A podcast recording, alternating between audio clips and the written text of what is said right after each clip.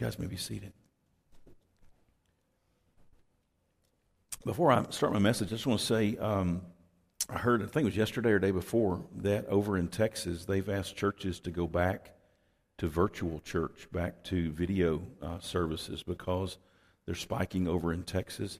Um, we haven't had that request here in Louisiana yet, but just be aware that if we have to do that, we will uh, to keep everybody safe and to uh, to be able to abide by um, the the desires of our of our leaders in the state. So uh, while we don't anticipate that yet, um, if if things keep moving in this area, they may ask us to do that, and and my plans are to comply with our government and to do what they ask us to do uh, for the safety of our folks and, and the safety of those around us. And so uh, we'll just keep an eye on it. We will try to keep you posted as things develop, so that we can uh, do what we need to do to worship together, but also to make sure that we keep our folks safe.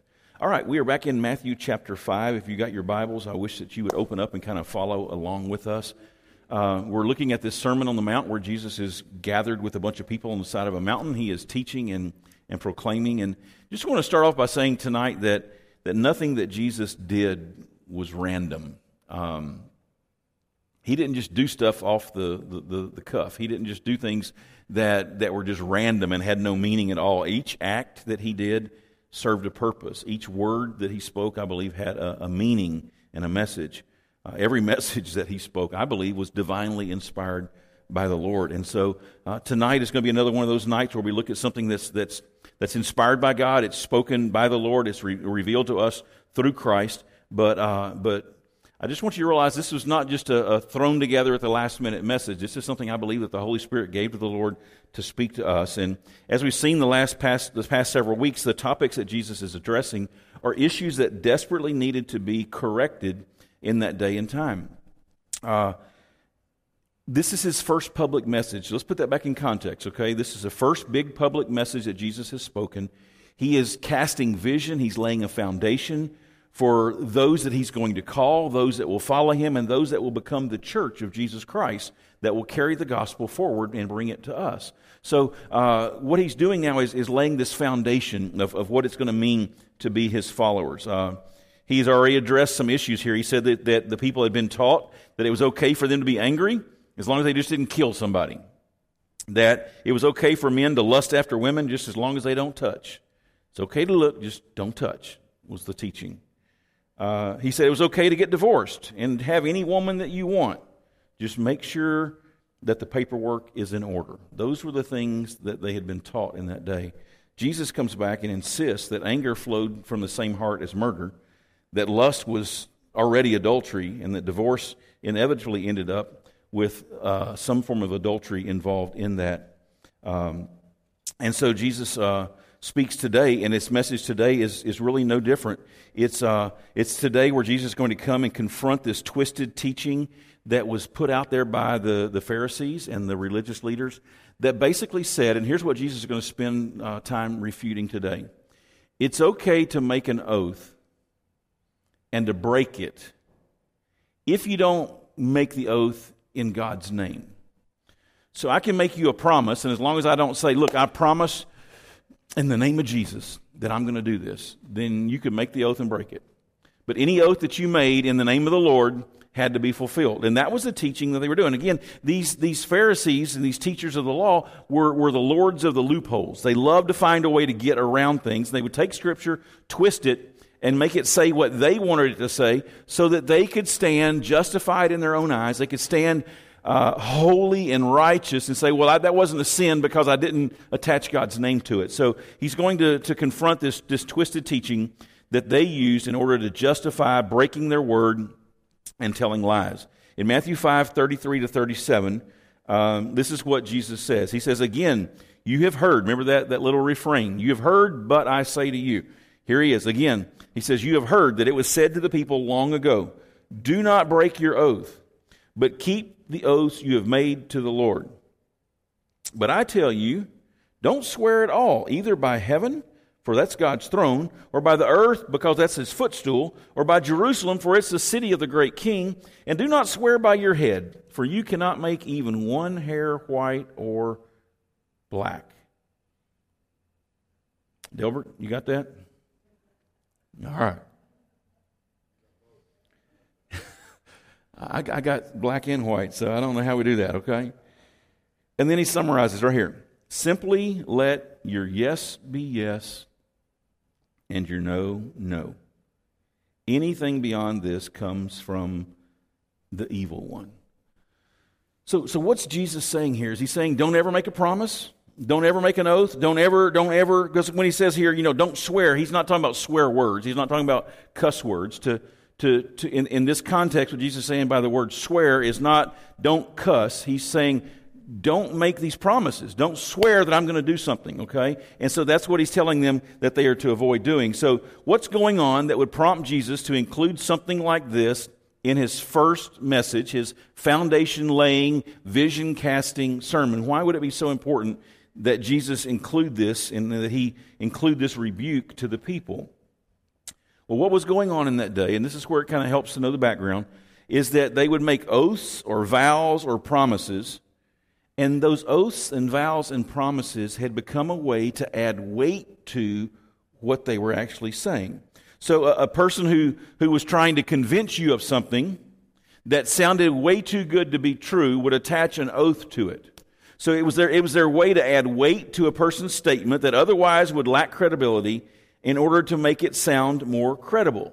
So if I'm trying to sell you something, I might add an oath to it to say, man, I promise you this used car with 450,000 miles on it, it's still got another 450,000 miles on it. I promise you. And they would make these promises to add weight to statements that otherwise would sound too ridiculous to be true.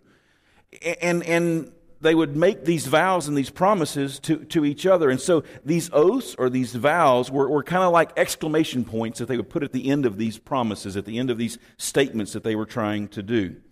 Growing up as kids, it was nothing to hear a kid say, Man, I cross my heart, I hope to die, right? You ever heard that? Okay. Um, You've heard people say, Well, I, I swear on my mother's grave. You know, some of their mothers weren't even dead yet.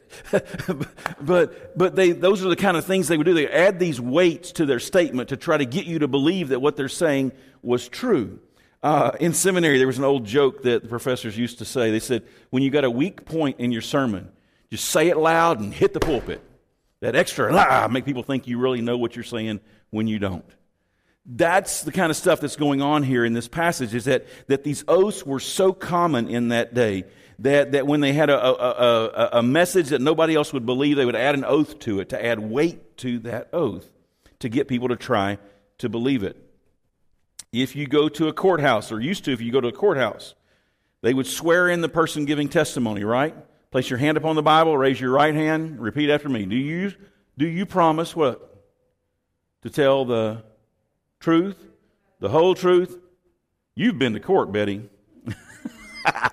okay? Do you swear to tell the truth, the whole truth, and nothing but the truth? So help me God. Right? That was a few years back. Today we get the Bible out of the courtroom, right? Just raise your right hand. Do you swear to tell the truth, the whole truth, nothing but the truth? Take God, take the Bible out. What do you got left? Just that person's opinion, right? What we were saying before when we said you swear to tell the truth, whole truth, nothing but the truth, so help you God, we're saying with the Bible and with God as my, as my measurement and as my witness, I promise that what I'm going to say, I promise before God to be as honest as God's Word. And, and, and that was an oath that you gave when you stood on the, on the stand to, to give testimony that what I'm about to say is true. And I promise you, in the name of God, I promise you that that's true. And, and so this was what was done. We took God and the Bible out, and now it's just reliable as a person himself. And so what, what we see in our day and time is no different than what Jesus saw in his day and time, where people make these vows or these promises, and, and they do so in order to add weight to their words. Now, I want to be clear the, the Bible gives permission for folks to make oaths okay so when we read this you think jesus says don't don't don't make any more oaths don't make any more promises and Jesus is not changing the Old Testament. The Old Testament, we'll look at some scriptures in a minute, where it is, it is commanded that you make an oath. It's, it's, it's expected and it's permitted that you can make an oath. And so Jesus is not trying to say we can't make any more oaths. Scripture allowed for the practice of, of making oaths, but it was never intended for frivolous things. When God allowed them to make an oath before the Lord, to make an oath to one another, it was never over just the, the everyday conversation. It was about important things, things that were serious, not just in everyday conversations.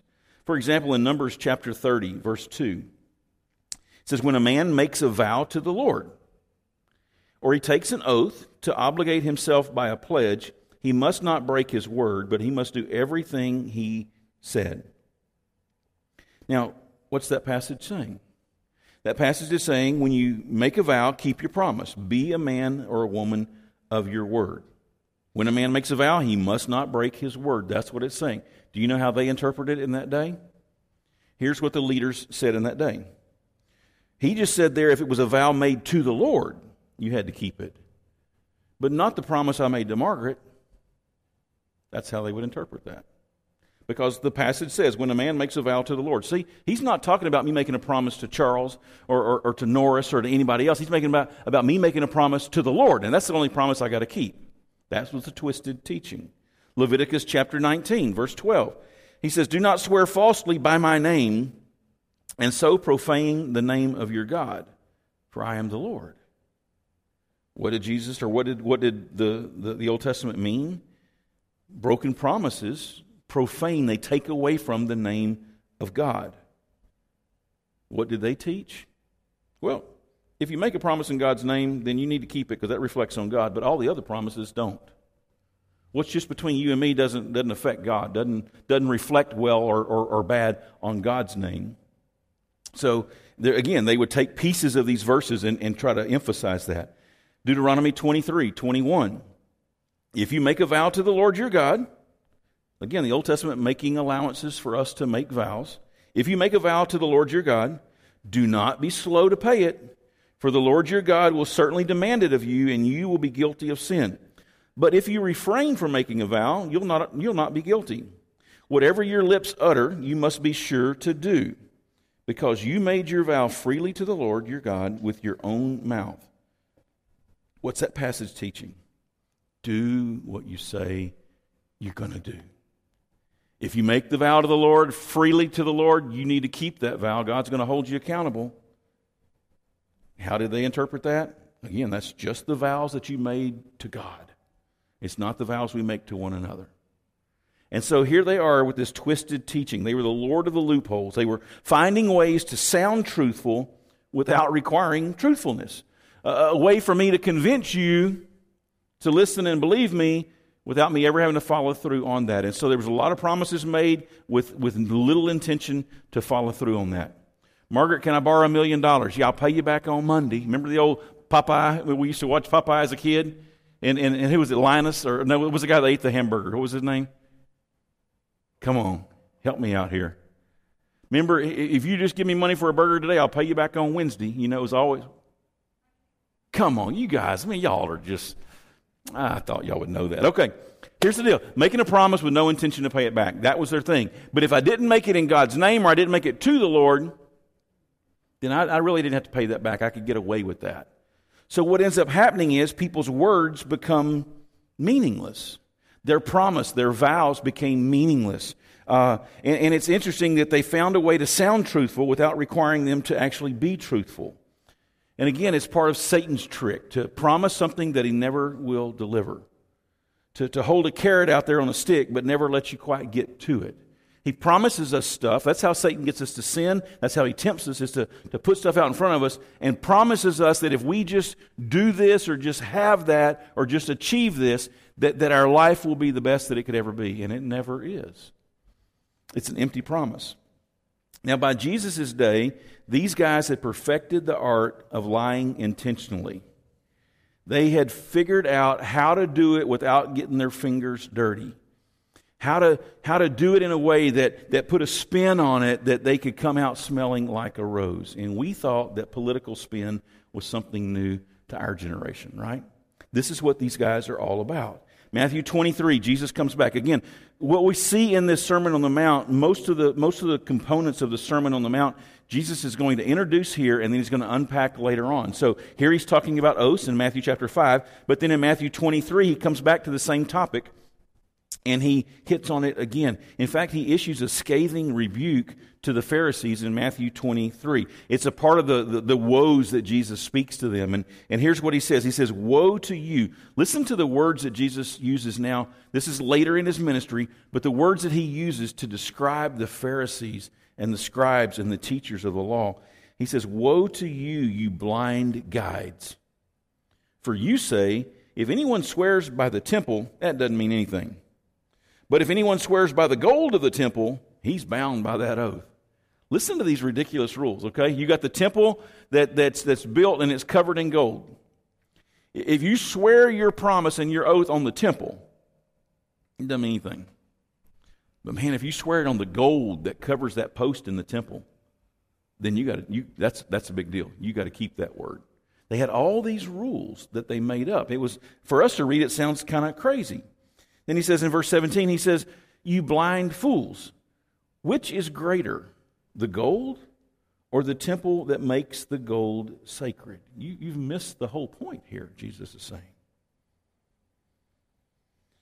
You also say, verse 18, if anyone swears by the altar, ah, that means nothing. But if anyone swears by the gift on the altar, he's bound by that oath. You blind men, which is greater, the gift or the altar that makes the gift sacred. Again, Jesus saying you're missing the whole point of these oaths. You're missing the whole point of what you're doing. You've made up a bunch of rules that are nonsense, Jesus says. And then he says in verse 20, Therefore, he who swears by the altar swears by it and by everything on it. And he who swears by the temple swears by it and by the one who dwells in it. And he who swears by heaven swears by God's throne and by the one who sits on it. He's saying when you make a promise to man, you're making a promise to God. When a husband and wife stand before the pastor and, and they say, I do to each other, they're also saying, I do to the Lord, right? It, it's a promise that we make not just to one another, but it's a promise that we're making to God because when we give our word as believers, that word ought to be gold. That word ought to be good. That word ought to be something that people could take to the bank. In days gone by, it was my word and a handshake, right? And that was all we needed. Now it's my word, it's a legal contract, okay? It's, it takes, when we bought our house in Lake Charles, I know we went through five pens trying to sign all the paperwork you had to sign to buy a house. Um, when I had to go through the paperwork to, to get Chuck and Teresa in the nursing home, my goodness, just you just don't know. It's just we, we live in a world where people's word doesn't mean anything anymore, so now we have to put it all in writing, and it all has to be documented, and, and, and people have made millions of dollars off of writing these legal contracts to cover every single kind of thing that you can imagine might happen. Okay? That's the world we live in. That's the reason is that man's word no longer means anything. Jesus says, when you give your word, you give your word. They were making fine distinctions here. And Jesus says, there's no distinction at all. An oath is an oath, and it's meant to be kept. In their eyes, vows that were made in God's name had to be kept. Other, other oaths that you made were, were optional. So, what they would try to do is to get as close to using God's name as they could without crossing that line. So that's where they would come in and say, Well, I, I swear by the temple. Oh, that's a big deal to God, right? Yeah. But that's not really in God's name, that's just the temple. Or, or I swear by the altar. That's a big part of the temple, but not by the animal on the altar. And so they made all these little loopholes, all these little fine. They would try to get just as close to it as they could without crossing the line. Remember last week we talked about how that people will will will use words that sound like cuss words but aren't really cuss words to get as close to sounding like that so you know what they mean without saying it. This is the same principle here. It's just with oaths and promises that they're making to each other. How close can we get without violating ourselves? And so that's what they would do. They would swear by the temple, but not the gold. They would swear by the altar, but not the animal. And Jesus says that's, that's hypocritical. The gold is made sacred by the temple, and the offerings made sacred by, by, by the altar. And, and so back in Matthew 5 34, the, the passage we looked at in the, in the Sermon on the Mount, Jesus says, Don't swear by heaven or by earth or by Jerusalem nor or by your head. But because all of that stuff, when you give your word, you give your word. It's not by what you, you attach to it. So Jesus is saying here, stop all this swearing. Stop all this, this foolish promising when you have no intent to keep that. It's getting out of hand, Jesus says, and it's unnecessary. Now, this practice was so common that, that oaths had lost all their significance. It was just a tool to fool, is what it was. It was, a, it was an instrument that people would use to be able to fool other people into following them or giving them something that they wanted. So it was just a tool to fool. Now, what was interesting about this is everybody knew it, and everybody was doing it. And everybody acted like it's just okay. It's just a, you got to get along, give a, get a little to get a little. You know, you just you just you go along to get along. You know, it's just that whole thing where you just everybody knew it was going on, and everybody just kind of looked the other way. It's like we, we know that this is what's happening. We know when somebody says "I promise," that doesn't mean anything anymore. But if I can convince you, then you're the fool, and I'm not. And that's what was taking place. So everybody was doing it. Everybody knew it was being done, and everybody just acted like they were okay with it. It was almost like a game of who can be the most convincing liar. And the better you were with your words, and the better you were with crafting statements, the more convincing you sounded, and the more you could get away with. So, what's wrong with that? I mean, if everybody knows this is a game we play, if everybody knows this is how the world goes around, if this is just the way that it is, then what's wrong with that? If everybody knows the rules and everybody's accepted the rules, what's wrong with that? I can think of four things real quick that are wrong with that kind of a, a game, that kind of a, a, an approach to, to truth. Number one, the Bible says that God despises a lying tongue and he hates a false lip. Number two, lies destroy our integrity with people around us.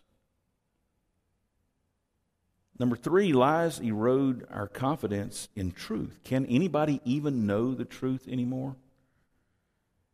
I don't know how many people I've heard over the last two years that have said, with, with the political climate that we've got, I just don't even know what's true anymore. I, just don't, I don't even know if you can know the truth anymore because this news station says this, and this one says that, and that one says that, and, and, and, and we don't even know what the truth is anymore. Why? Because truth has been eroded. Our confidence in the truth has been eroded. But probably the most important thing that I find wrong with this attitude is that these lies would hinder the spread of the gospel. Jesus is putting this in his first message because those who he's going to call and those who are going to come need to know this is a movement that's going to be built on truth. Truth has got to be foundational to the, to the, to the movement of Christianity. And, and here's the deal, guys. If I go out and I speak lies on just everyday stuff, then when I'm ready to talk about the important stuff and I'm ready to give somebody the gospel of Jesus Christ, are they going to have confidence in what I say? Not at all. If I can speak lies all day long, and then when it really gets serious and God opens the door for me to share the gospel, people are going to say, How do I know this is not a lie? It, it erodes and hinders the spread of the gospel. Now, I'm going to be honest and truthful since we're speaking about speaking truth.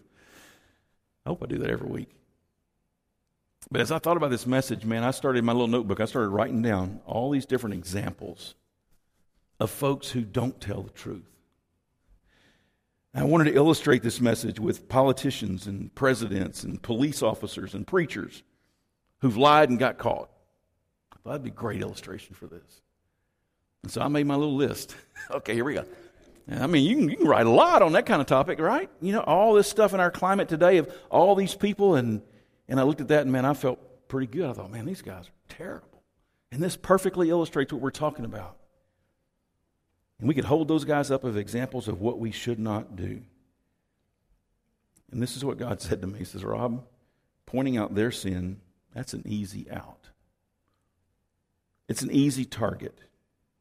We could talk for 30 minutes, discuss the evils of other people lying. Everybody here say, Amen. Let's don't do that. It's wrong and we could all go home feeling pretty smug, right? That's a safe sermon. But it's a whole other ballgame when we say, let's don't worry about them, let's look at us. It's a whole other ballgame when we say, you know what? I expect that from politicians. I expect that from other people. I expect that from people that aren't believers in Christ. But what about us? What about our relationship with the Lord? It's a whole other ballgame to look at our own lives. I started thinking about how to group these different lies that we tell each other. There's lies of deception, I think, that we participate in sometimes, where I try to cover my mistakes because there's something inside of me that says, I need to be perfect in order for you to love me. So I just want to cover up all my blemishes and, and, and, and we'll just kind of cover up all the warts so that nobody sees that. And that's a, a lie of deception. Also, in that category would be never admitting that I'm at fault. It's always somebody else's fault, it's always somebody else's problem. Sometimes we try to hide the truth and we keep our, our, our, our, secrets hidden in the closet. Sometimes this, this lie of deception is just denying something that I did, and you swear, I swear I didn't do that. You know? I, I, I, don't, have, I don't have a clue what happened there. I, and sometimes that's a lie. Sometimes it's just the opposite, it's taking credit for doing something that you didn't do. And we go that direction sometimes. Sometimes it's redirecting attention away from me onto others, then by, by saying, well, I'm not as bad as, oh, so and so down the road. Sometimes it's directing attention away from them onto me. Well, I'm better than that. I mean, you think that's good? Let me tell you what I've done. And we get into this whole thing back and forth. And those are, those are lies of deception. We've also got these lies of pretending, pretending that I'm something that I'm not. And I do that by making known my strengths while denying that I have any weaknesses, by pretending that I've got everything together when really I'm falling apart, by pretending that I never lie when that in itself is a lie. There's lies of exaggeration. Now, I've never been guilty of exaggerating, have I, baby? I'm from Texas, and that just that's part of the territory, I think. Lies of exaggeration, making things sound bigger and better than they really are. Or making things sound smaller than they really are. It's not that bad. you know, come on. Uh, embellishing the truth to make it sound more interesting. The old adage if it bleeds, it leads. You, you know, that, that's kind of the motto of news today. If it bleeds, it leads. If it's bad, then we're going to put that up first. And, and the problem with that is that desensitizes us to just truth. So somebody comes to tell you a story, and there's no embellishment, there's no exaggeration, and you go, I thought you were going to tell me something good. you know? We just had this grandbaby. Yeah? Oh, I thought you were going to tell me like he's already walking or something. I mean, you know, some just just truth by itself is no longer impressive because we've got a we've gotten so used to this exaggeration of everything that that it's got to be bigger and better, and truth is just not interesting anymore by itself. You got the lies of broken promises, which is what these guys were guilty of. You make a promise you can't keep, or you make a promise you never intend to keep, or you make a promise that you could keep and you intend to keep, but you just never get around to keeping it. And, and those are broken promises. And here's the problem is that every lie we tell, whether it's great or small, it chips away at our integrity. It cheapens our word the next time we speak. You ever had somebody lie to you and then come back and want to talk to you later and tell you another story and expect you to believe that? And you go, whoa, whoa, whoa, whoa, whoa. last time you were here, you lied. I don't know if I'm ready to believe you this time. That happens, and it chips away at our, our, our integrity, it cheapens our word. And then what it really does is require a more exaggerated explanation to get you to believe the next time. So beware when you hear phrases like, this is the greatest ever. This is the biggest, the best, the baddest. This is, this is, this is the most. Those kind of phrases are usually huge exaggerations by people who are trying to sell you something that's not true, get you to believe something that's unbelievable. And this is where the people of Jesus' day found themselves. Truth had, had, had been discarded for lies, and so they had to keep adding to their statements to make them sound bigger and better and more believable to get people to believe them and to accept them. They needed a way to convince others that their statements were true. They added these oaths, and they would say, I swear by, and they would add on the end of that to get you to try to believe that what they were saying was true. But it wasn't long before everything they conveyed carried no weight at all. In fact, one commentary said this he said it got so bad in Jesus' day that when other people heard somebody begin to attach an oath to a statement, their first thought was, here goes another lie. They, they just didn't have a stomach for it anymore. It's kind of reminiscent of the old saying, How can you tell when a liar's lying? When his lips start moving. that was where they were in that day and time. That's where they were. So their word meant nothing, and everybody knew it. Skepticism reigned, authority was forfeited, truth was denied. People said, I, I, can't think, I don't think I can know anything for sure anymore. I don't know who I can trust and who I can believe. I don't know who to listen to. Does that sound familiar today? You got these guys who say, Trust nobody but me. I'm the only one that's going to tell you the truth. And that ought to scare us as well. So here's the real problem for us as the church is that if our world, if our word, I'm sorry, if our word cannot be trusted on the small everyday stuff, the normal conversations that we have with one another, if I can't trust your word and if you can't trust my word, and if the world can't trust our word, then how can people trust us on the important stuff? If our word means nothing because our promises mean nothing, then how's the church going to communicate the gospel of Jesus Christ? How will we point people to Christ? Because the only instrument that we have to point the lost to Christ is our testimony backed up by a life of integrity. And if we have forfeited that in everyday conversations by exaggerations or by lies or by deception, then when it comes time to talk about the important stuff, nobody's going to believe what we have to say. So if my word's not trustworthy, then the world will not see the gospel as being trustworthy either. So you can see why there's so much writing on this issue of integrity. If the world can't trust us, then how will they trust the God that we claim to follow? If the world has no confidence in my word, then it's going to have no confidence in the gospel that I share. They'll simply think the gospel is another deceptive ploy designed for me to gain control over them or for us to get something from them. You ever had somebody say, This is too good to be true? What's the catch? What's the catch? You share the gospel with people and they go, Okay, this is too good to be true. What's the catch? What are you, what are you trying to get from me? You know? Um, integrity is, is everything, and integrity must permeate everything that we do, large and small. So when we speak or we text or we tweet or we share or we like, we need to do so carefully. We need to do so with integrity. We need to make sure that what we share and what we like and what we tweet and what we retweet is, is true, but also that it's needed. Sometimes I say, well, I thought that was true. Okay, but even if it was true, is that really needed? Does that build up anybody? The Bible says that we need to make sure that what we speak and what we share is beneficial for the building up of others. Let's make sure. Let's apply those rules before we speak and before we share. Let's look at that and see. Because our words have got to carry weight, they ought to matter when we speak. But if our words lack integrity, then they won't matter for long. And, and, and, and what we say about everyday things will directly impact what we say and what others hear about the eternal things that we want to talk about. Now, here's the neat part is that God's word is weighty enough. You don't have to add weight to this because it's true.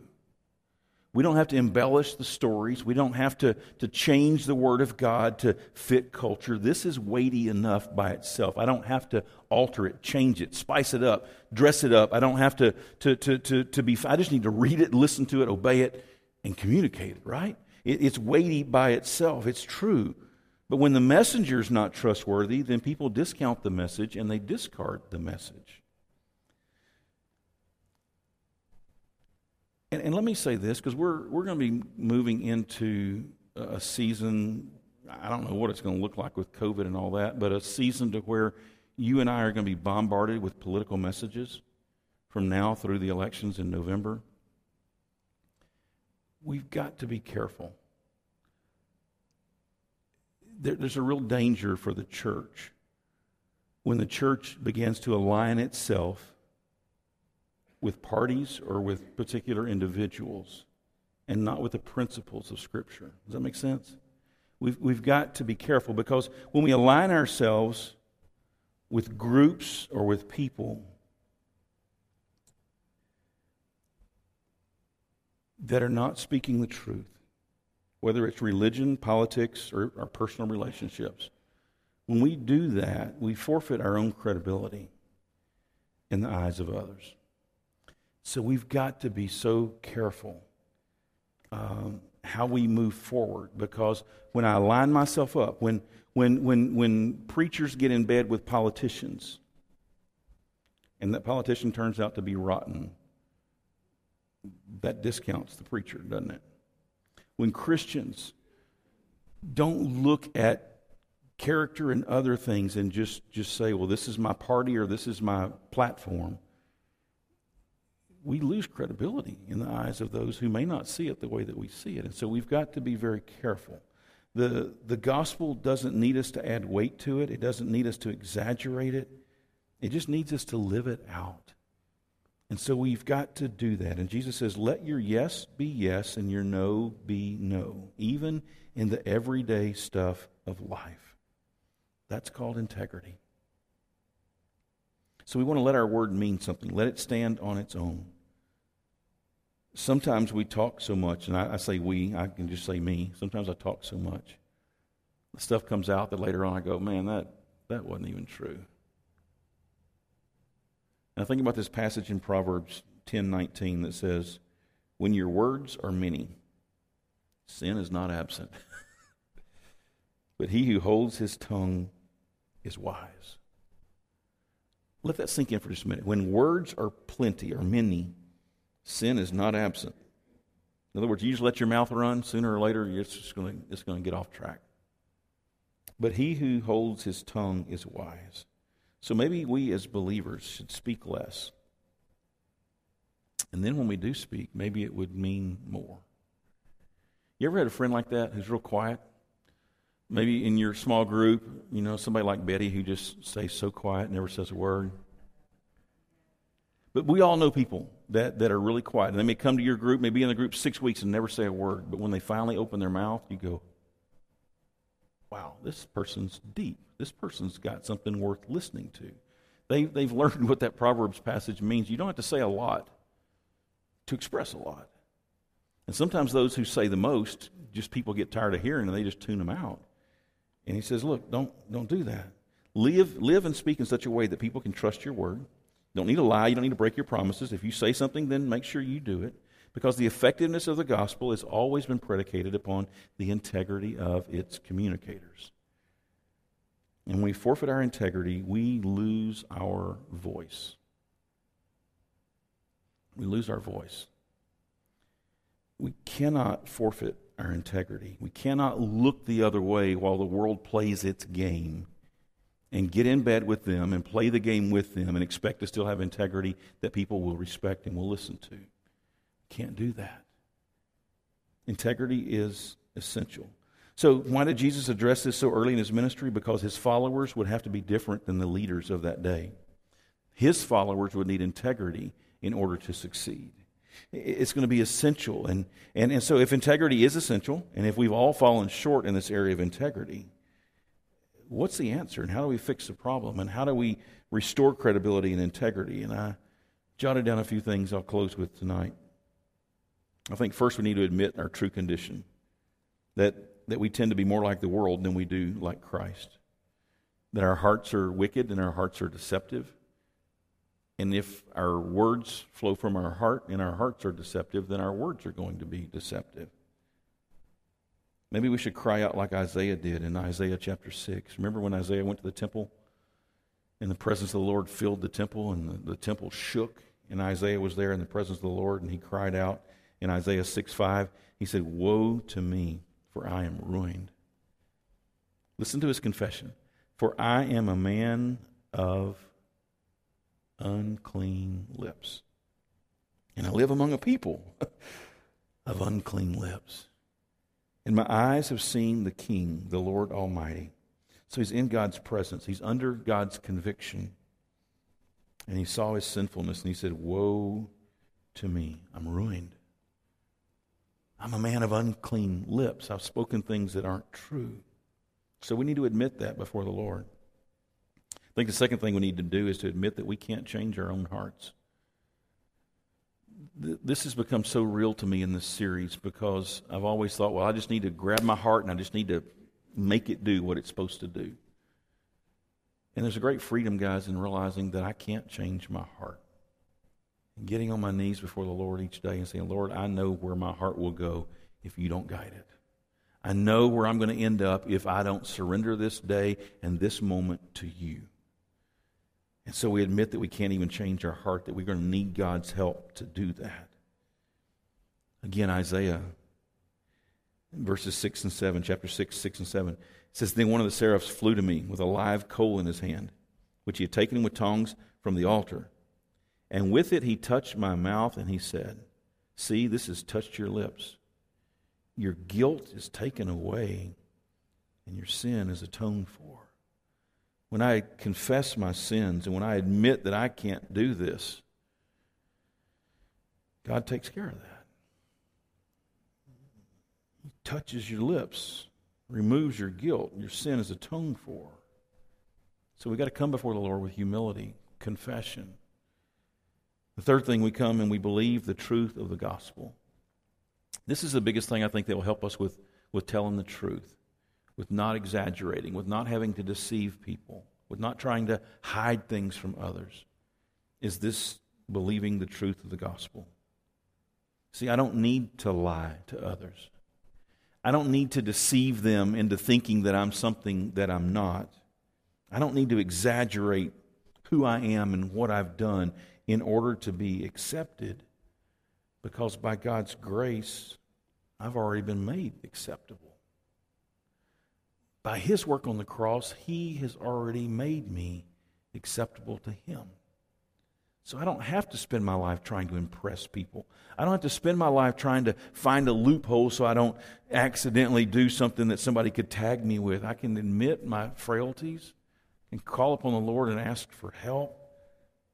I can believe the truth that He already loves me. I don't need to be perfect to be loved. I'm already loved beyond words. I just need to learn to stand in God's grace and let Him find a way to use me, warts and all. Isaiah's whole mindset changes because of this cleansing and because of this, this atonement. By the time we get to verses 8 and 9, he says this God asks the question, Who shall I send and who will go? And Isaiah, who's just said, I am ruined and I am in trouble now's been changed, and he's the one that stands and says, Here I am. You send me. I ain't much, but you can send me. You can you could do that. And God's response was, You go. And you tell. By the way, you're going to tell them some things they ain't to like.